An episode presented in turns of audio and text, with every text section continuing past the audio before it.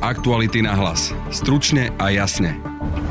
Robert Fico bojuje za prepustenie Norberta Bedera na slobodu, a to aj cez napádanie sudcov, ktorí sa pre zaujatosť vylúčili z rozhodovania o tom, či bude oligarcha ďalej vo väzbe. Pýtali sme sa ho na biznisové prepojenie jeho brata Ladislava Fica s Bederovcami. Bolo porušený niekde zákon, ukradli niečo, tak áno, podajte trestné oznámenie. Čo má Ladislav Fico s Norbertom Bederom, vysvetlí náš investigatívec Martin Turček figurovala práve firma Ladislava Fica, brata Roberta Fica. Takže brat Roberta Fica zarobil na stavbe R1, z ktorej profitovali aj Bederovci? Áno, presne tak. V druhej časti podcastu sa pozrieme na šance rokovaní medzi USA a Ruskom. Moskva chce zastaviť rozširovanie NATO, USA o tom nechcú ani počuť. Kolega Jaro Barborák sa rozprával s analytikom Pavlom Havličkom. Já si myslím, že opravdu tady jsme svědky vyjednávání naprosto nevyjednatelného. Počúvate podcast Aktuality na hlas, moje meno je Petr Hanák. Advokáti Norberta Bedera, Marek Para a Pavol Gašpar, teda syn Tibora Gašpara, dnes podali trestné oznámenie na sudcov Najvyššieho súdu, ktorí namietli svoju zaujatosť v prípade, keď mali rozhodnúť o tom, či Norbert Beder zostane vo väzbe. V decembri totiž ústavný súd čiastočne vyhovel Bederovej stiažnosti a konštatoval, že Najvyšší súd porušil jeho práva a Najvyšší súd tak musí znova rozhodnúť, či obžalovaný Bedere bude na súd chodiť z väznice alebo môže byť stíhaný na slobode, vysvetľuje advokát Marek Para. Držia inžiniera Norberta Bodora ďalej vo väzbe a najvyšší súd po tom, čo nám oznámil jednak zloženie Senátu 4T, ktoré bude rozhodovať, zložení doktora Farkaša aj Martiny Zeleňákovej, a oznámil nám taktiež termín, keď bude rozhodovať, teda 4.1.2022, hodinu pred neverejným zasadnutím poslal zrušenie tohto termínu, kedy sme sa dozvedeli, že v tento deň sa namietli dvaja sudcovia a po ich námietke sa namietol aj ďalší senát alebo člen senátu, teda absurdistan pokračuje. Z tohto dôvodu má rozhodovať, ale nikto nevie kedy, najprv senát 5T, potom senát 2T, potom senát 4T a týmto spôsobom sa bude oddialovať nevyhnutné prepustenie nášho mandanta z väzby. Robert Fico si s advokátmi obžalovaného Bedera usporiadal tlačovku na ulici pred generálnou prokuratúrou. No a prečo sa namietli? Lebo vedeli, že budú musieť pustiť Norberta Bedera z väzby a už sa videli na titulnej strane denníka SME, denníka N, v aktualitách a všade, lebo vedeli, že nastane voči ním obrovský líč. Čo sa udialo ďalej? Keď sa dvaja sudcovia vylúčili v tomto senáte, náhodným výberom bol vybraný iný senát, ktorý má teda rozhodnúť, či sa oprávnene vylúčili alebo nevylúčili tomto senáte, v tomto prípade 2T, sa opätovne vylúčil ďalší sudca. Čiže musel prísť senát číslo 5. Čiže senát číslo 5 bude rozhodovať o senáte číslo 2 Senát číslo 2 bude rozhodovať o Senáte číslo 4 a Norbert Beder sedí stále vo väzbe. My tu vidíme úmysel a preto podľa mňa veľmi správne sa rozhodli obhajcovia podať trestné oznámenie na tých dvoch konkrétnych sudcov, ktorí sa vylúčili z tohoto konania, prípadne na ďalších, pretože ani nevieme, čo sa všetko ešte v tejto veci môže stať. Neexistuje iná cesta. Prečo Robert Fico tak bojuje za nitrianského oligarchu? Okrem už chronicky známych prepojení existuje ešte aj jedno staršie, medzi bratom Roberta Fica Ladislavom a Norbertom Bederom.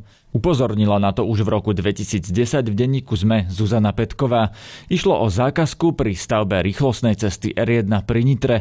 Vtedy sa však ešte nevedelo, kto je Norbert Beder, vysvetľuje náš investigatívec Martin Turček. Táto firma v minulosti dodávala práce na štátnej zákazke eh, na rýchlostnej ceste R1. Nedodávala ich však štátu priamo, ale pod iným dodávateľom, pod ktorým bol skrytý dodávateľ Beststav, firma spojená v minulosti s Bederovcami a ešte pod ním figurovala práve firma Ladislava Fica, brata Roberta Fica. Takže brat Roberta Fica zarobil na stavbe R1, z ktorej profitovali aj Bederovci?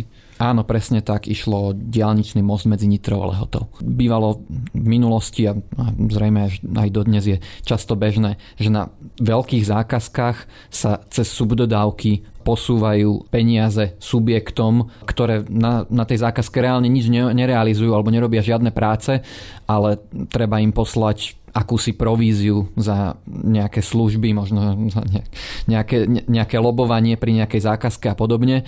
A presne tak vyzerá aj tento prípad, kedy hlavný dodávateľ Granvia Construction obrovská stavebná firma, vedela predsa dodať výstavbu diálnice a ne, neexistuje žiadne rozumné zdôvodnenie, na čo by potrebovala nejakú regionálnu firmu bez stav spojenú s Norbertom Boderom a už vôbec nie nejakú pokutnú firmu HF Steel, ktorej č- reálna činnosť nie je vôbec známa, sú známe iba jedlhy. Takže ty si myslíš, že tieto firmy mohli slúžiť len na vyberanie v podstate úplatkov za to, že tá stavebná firma dostala tú veľkú zákazku? Bezstav je stavebná firma, ktorá reálne aj postavila nejaké stavby, čiže nedá sa ju označiť za vo všeobecnosti takúto firmu, ale HF Steel je naozaj pokutná firma a už v minulosti média informovali o tom, že na tej zákazke reálne nič neodrobila, iba niekde figurovala oficiálne v tom dodávateľskom reťazci. HF Steel je firma, ktorú spoluvlastnil Ladislav Fico a na Nitrianskej R1 teda zarobila spolu s firmou Norberta Bedera. O Ladislavovi Ficovi v minulosti písal aj Jan Kuciak. Na toto prepojenie som sa dnes pýtal Roberta Fica. Aj mňa, aj mňa ste určite vedeli pri sídle Bonuru v roku 2019.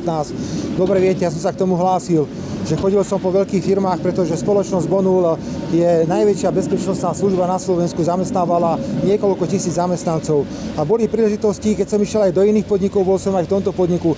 Ja predsa sa nebudem tajiť. A pokiaľ sa pýtate, ja nepoznám podnikateľské aktivity. Ja som sa nezaoberal podnikateľskými aktivitami ani pána Bodora, ani môjho brata, takže nemám dôvod sa tým zaoberať. Neviete o tom? Neviem o tom nič.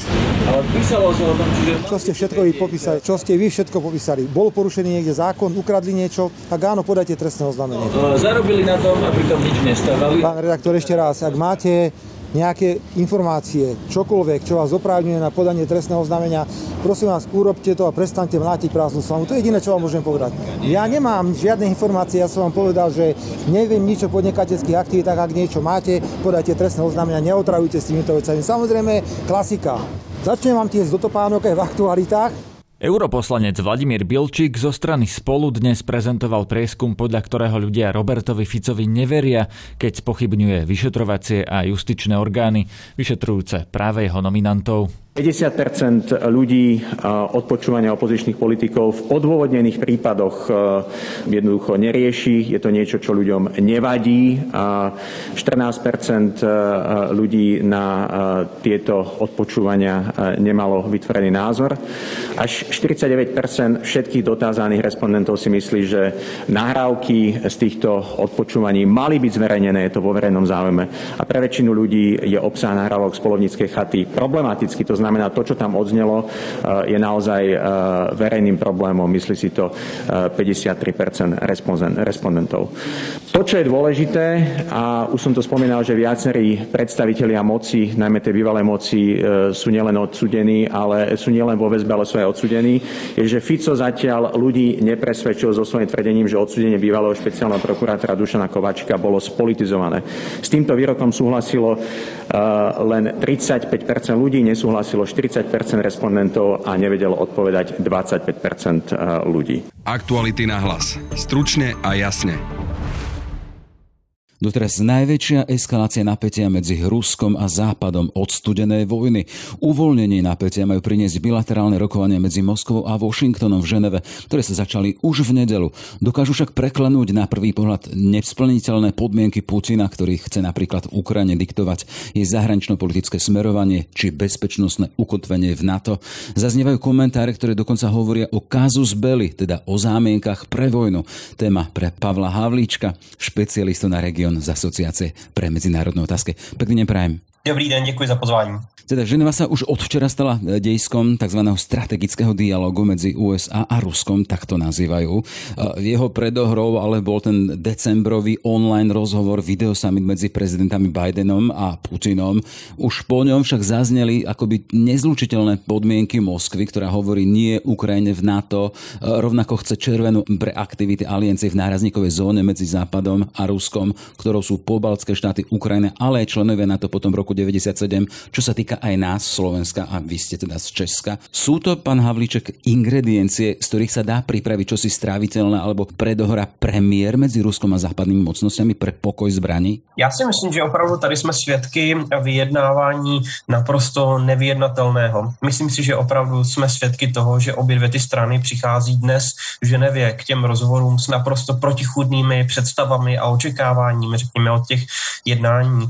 Samozřejmě my víme, víme, že dlouhodobě Moskva se snaží o revizi bezpečnostního uspořádání v Evropě a možná v širším smyslu i toho mezinárodního pořádku po celém světě. A samozřejmě tyto jednání, tento formát negociací se Spojenými státy jim k tomu jde, řekněme, stříc. Nicméně, samozřejmě, pokud se na to podíváme z té druhé strany, tedy ze strany západu, v tomto případě v tom prvním kole Spojených států, tak my vidíme, že ta pozice je naprosto protichudná v tom smyslu, že ten současný pořádek i uspořádání v Evropě do velké míry zkrátka Spojeným státům vyhovuje, protože v 90. letech Spojené státy v čele západního společenství pomáhali ten pořádek ustanovit a uspořádat. A Rusko v té době celou řadu vlastně těch opatření a smluv i podepsalo a souhlasilo s nimi, tedy i vlastně respektovalo to rozšíření Severoatlantické aliance do toho našeho regionu střední a východní Evropy. To, co potom přišlo, tedy rok 2014, řekněme zásadní přepisování hranic v Evropě a vlastně bezpečnostního pořádku v minimálně v té východní části Evropy, tak je samozřejmě něco, co potom nějakou dohodu mezi těmi oběma celky do velké míry rozrušilo. A dnes jsme svědky opravdu pokračování, řekněme v určitém smyslu slova, toho roku 2014 a přepisování vlastně těch pořádků v Evropě, alespoň tak, jak se o to snaží Moskva. A myslím si, že Západ, ale i Severoatlantická aliance a řekněme i státy Evropské unie udělají všechno pro to, aby k tomu nedošlo. A proto já mám eh, své očekávání od těchto rozhovorů velmi nízko. No hovoríte, že rokovanie o nevyjednateľnom, ale predsa len sú tu nejaké náznaky ústupkov. Vieme, že Spojené štáty a ich spojenci v reakcii na tie požiadavky Ruska prijavili cez víkend aspoň ochotu diskutovať o tom vzájomnom obmedzení vojenských cvičení a umiestňovaní rakiet v regióne blízkosti Ruska to je aspoň náznak toho, že se může něco dosáhnout? Já si myslím, že ano, ale myslím si, že se tady jedná opravdu jenom o dílčí ústupky, protože v tom hlavním, tedy v těch eh, ruských návrzích, které byly předloženy ještě v decembru 17.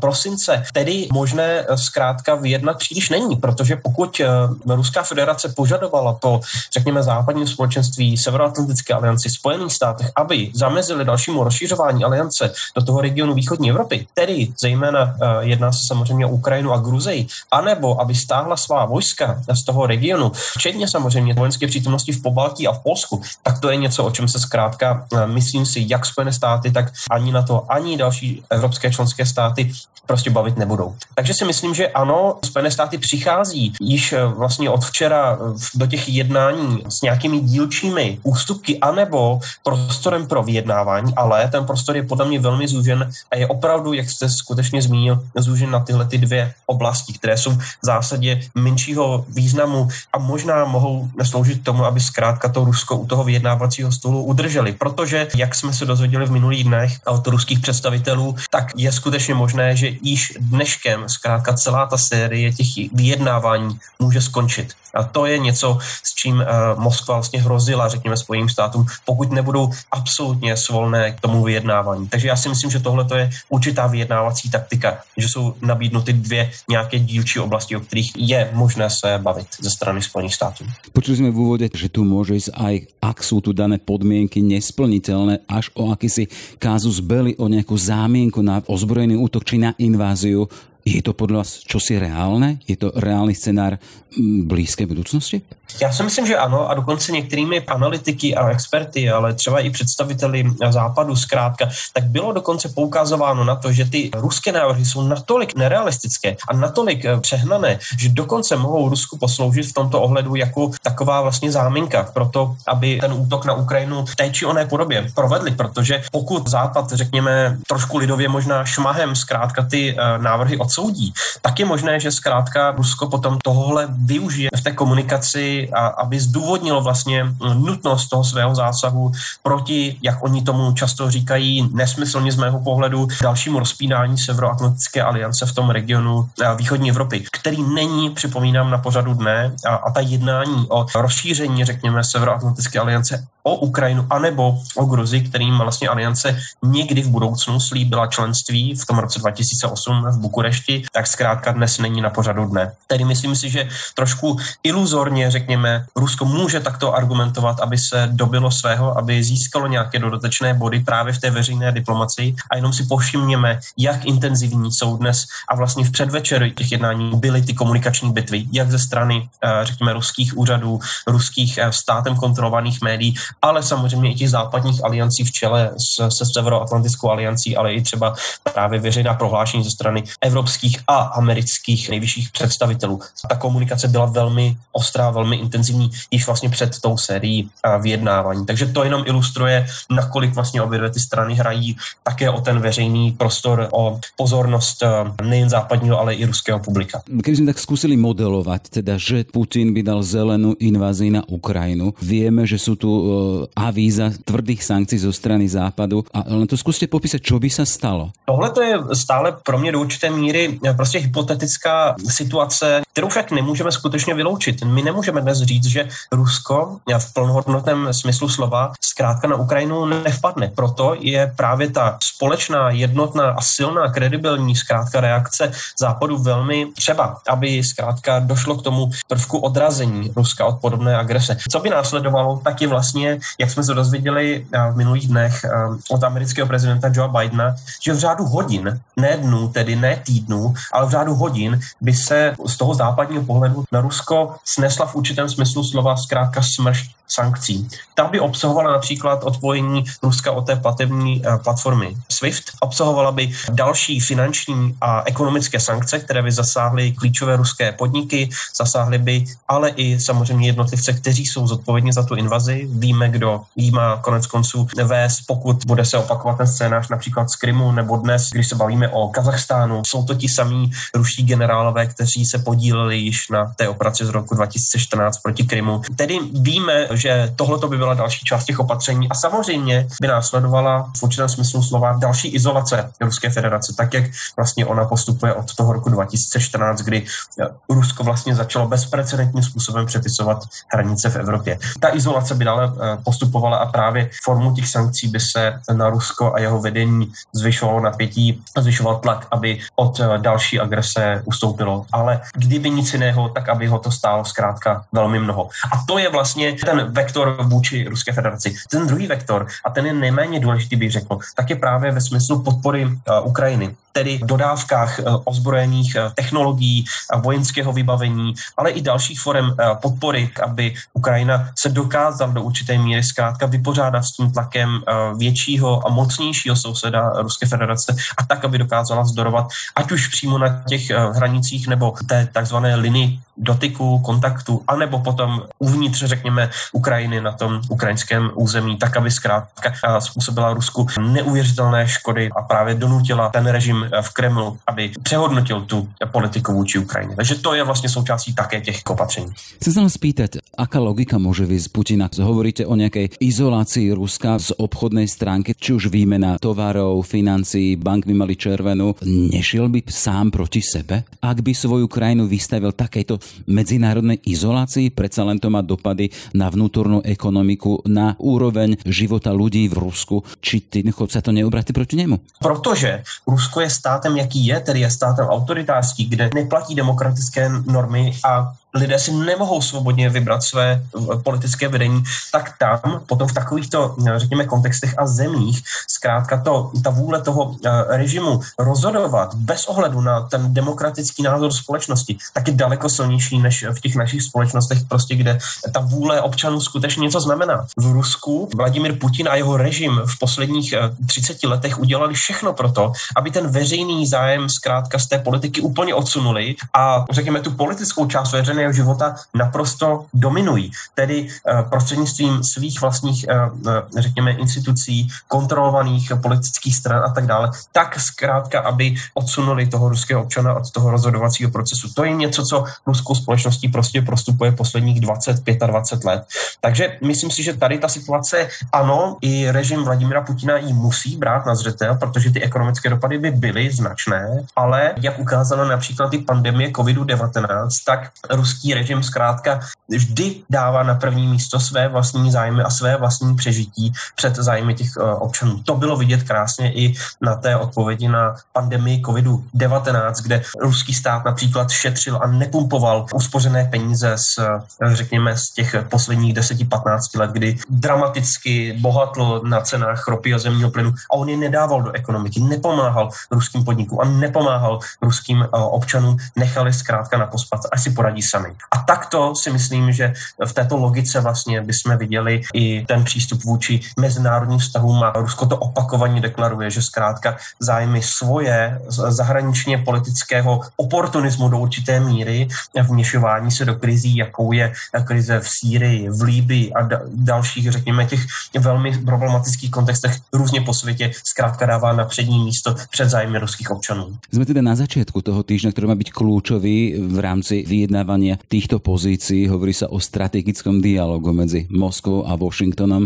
Vieme, že na ďalšie dni sú naplánované stretnutia. V Brusele má byť rada e, Rusko na to, potom ďalšie nezasadnutie stále rady OBSE vo Viedni 13. január. K ním aj môže nedôjsť? To deklarovalo Rusko alespoň podle vyjádření vysoce postavených diplomatů. Například náměstek ruského ministra zahraničních věcí eh, Ryabkov eh, řekl, že pokud ta jednání eh, zkrátka selžou ze strany Spojených států, tak ten dialog může už v tuto chvíli skončit. Pokud si představíme ty další platformy, ať už je to právě Severoatlantická aliance nebo OBSE, tedy multilaterální formáty jednání, tak potom ten kontext bude pro Rusko ještě obtížnější. Například v rámci OBSE OBSE, tak každý stát, každý z těch aktérů má právo veta. Pokud se bavíme o formátu NATO, Rusko, tak tam se můžou řešit některé praktické otázky, bezpečnostní kontakty mezi oběma stranami, záležitosti spojené s narušováním vzdušného prostoru i některých třeba eh, strategičtějších eh,